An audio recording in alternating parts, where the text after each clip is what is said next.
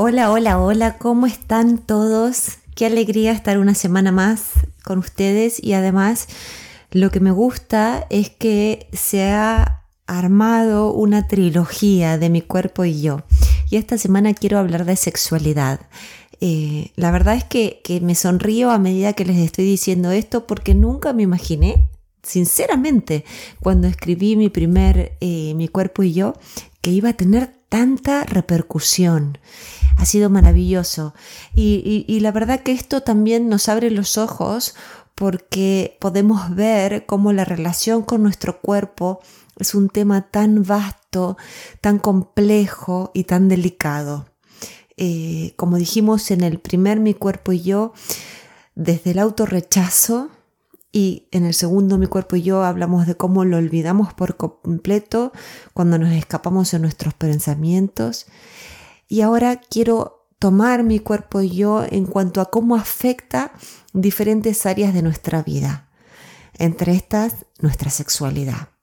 Eh, yo los leo mucho y los escucho con muchísima atención, así que son sus comentarios los que me inspiran a escribir sobre el tema desde un ángulo o del otro.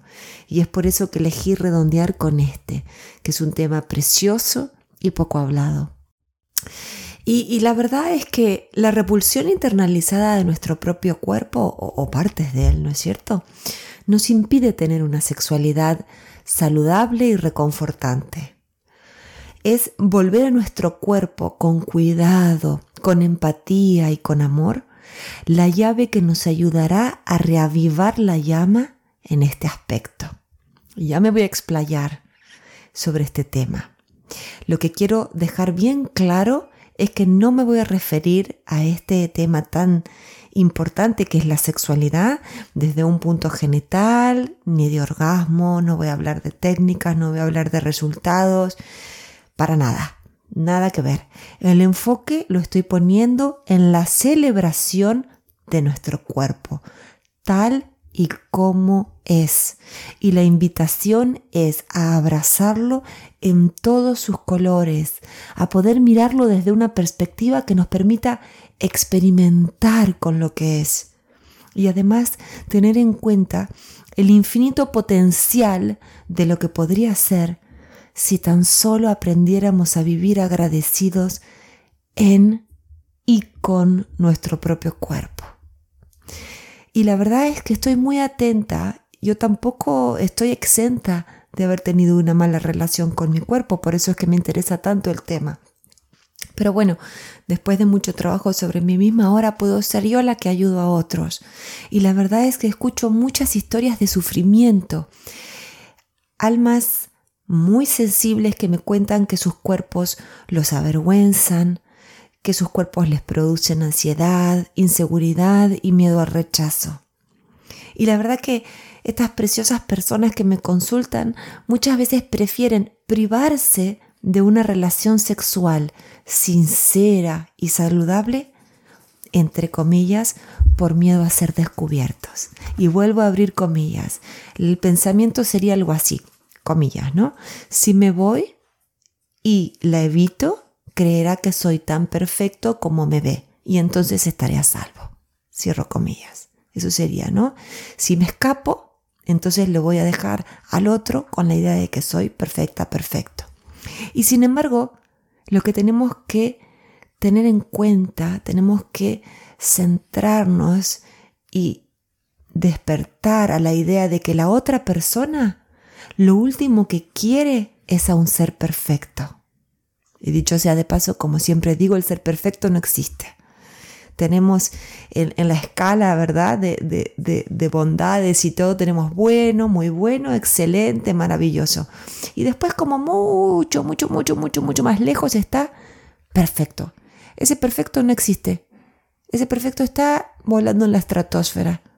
¿Mm? Entonces, lo que desea el ser con el que nos vamos a unir es una común unión, amatoria, entrañable y hermosa. Y les quiero hacer una pregunta. ¿Se acuerdan de cuando eran chicos y se sentían libres, seguros y felices en su propio cuerpo? ¿Se acuerdan riendo, y festejando en su propio cuerpo? Es ahí a donde hay que volver. Para liberarse y amar al cuerpo sexualmente hay que despojarse primero de todas las presiones que nos mantienen escondidos. Hay que recuperar la dicha en nuestra experiencia sensorial. Y es algo maravilloso. Es algo maravilloso y es nuestro derecho de nacimiento. Es por eso que hay que trabajar tanto nuestra relación con el cuerpo. Y hay que ir sacando capa sobre capa para encontrar en qué parte de nuestro camino le dimos nuestro poder a quien nos lastimó y o nos menospreció. Necesitamos echarle luz a la causa raíz que impacta sobre este tema, la sexualidad, y empezar a nombrar las cosas por su nombre para poder actuar a veces el miedo al rechazo corporal se ve reflejado en generaciones familiares que se autoapremiaron para encajar en un molde cultural. Otras veces descubrimos que fue el contorsionarse para entrar y agradar en un contexto social determinado.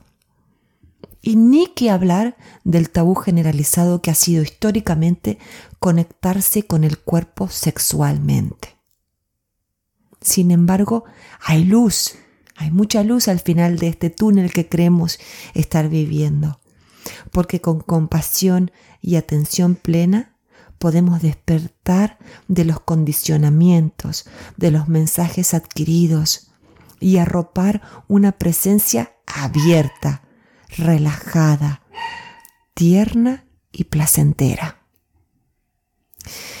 La semana pasada hablábamos de lo mucho que habitamos nuestra mente, ¿se acuerdan? Y lo olvidado que tenemos al cuerpo. Imagínense qué lugar queda para una sexualidad saludable cuando vamos estresados, ocupados y cansados por la vida. Cuando la relajación sexual nos pide simplemente estar presentes, conectados con el aquí y ahora, con todos los sentidos abiertos, y sin ningún otro objetivo más que estar.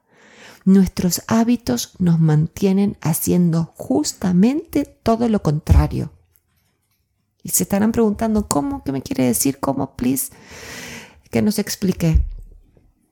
Atormentándonos con el pasado y el futuro, trabajando hasta el agotamiento, preocupándonos y agobiándonos a tal punto que nuestro cuerpo es como un puño cerrado fuertemente y los invito a hacer un puño cerrado e imaginen que el cuerpo es eso, su sexualidad es eso.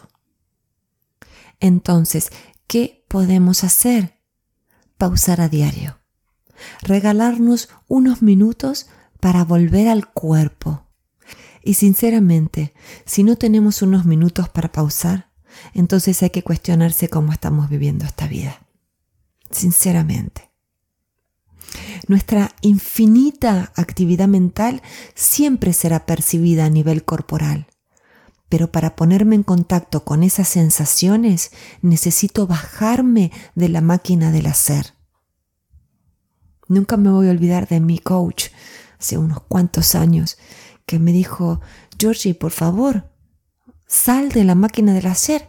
Eres una máquina de producir. Descansa tan importante en todo sentido. Podemos ponernos en contacto y ahí vamos a experimentar muchas sensaciones que nos van a dar información sobre cómo estamos viviendo.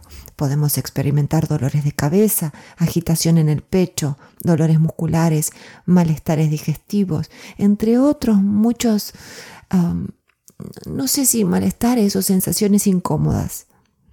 Y la pregunta más simple que nos podemos hacer es, ¿qué me quiere decir todo esto?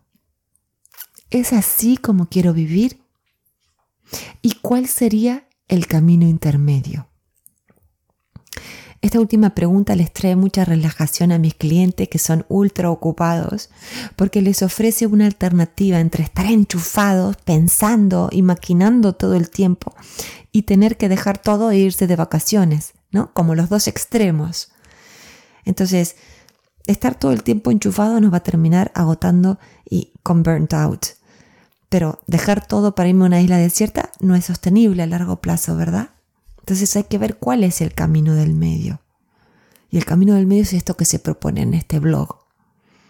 Entrar en contacto con cómo me siento, pausar, conectar, aceptar, celebrarme. Y otro punto que quiero hacer es que tanta ocupación mental nos empuja a que todo sea rapidito. No sé si están de acuerdo conmigo, pero estamos siempre deprisa. Nuestras listas de lo que hay que hacer son interminables. Así que hay que comer rápido, hablar rápido, mandar mensajes instantáneos y recibirlos y que la sexualidad no ocupe mucho tiempo, porque hay que seguir haciendo. Y el desafío está justo ahí, porque no hay gozo sexual en la prisa. La sexualidad es un proceso exploratorio de dedicación, conciencia, tranquilidad, conexión con el cuerpo y con las emociones. No hay que llegar a ningún lado, simplemente hay que estar presentes con los ojos y el corazón bien abiertos. Y es en ese lugar sagrado donde no caben ni la impaciencia ni la diligencia para poder disfrutar. Y también me imagino que me están escuchando o leyendo y entiendo perfectamente una cosa que es que a una historia de autorrepulsión corporal y de desconexión mente-cuerpo, ¿no? Lo que hablábamos en mi cuerpo y yo uno y mi cuerpo y yo dos, no vamos a poder solucionarlo de la noche a la mañana. Entonces quiero clarificar que este blog, este podcast, es una invitación a despertar del trance, a notar cuando estamos entrampados en nuestros hábitos dañinos y cómo estos repercuten en otras áreas como la sexualidad que hemos tratado en este podcast. Y esta es una primera conversación, es algo que recién empieza, pero les aseguro que ya ser conscientes de lo que está pasando es un primer paso a la sanación. Lo demás es cultivar el retorno al cuerpo.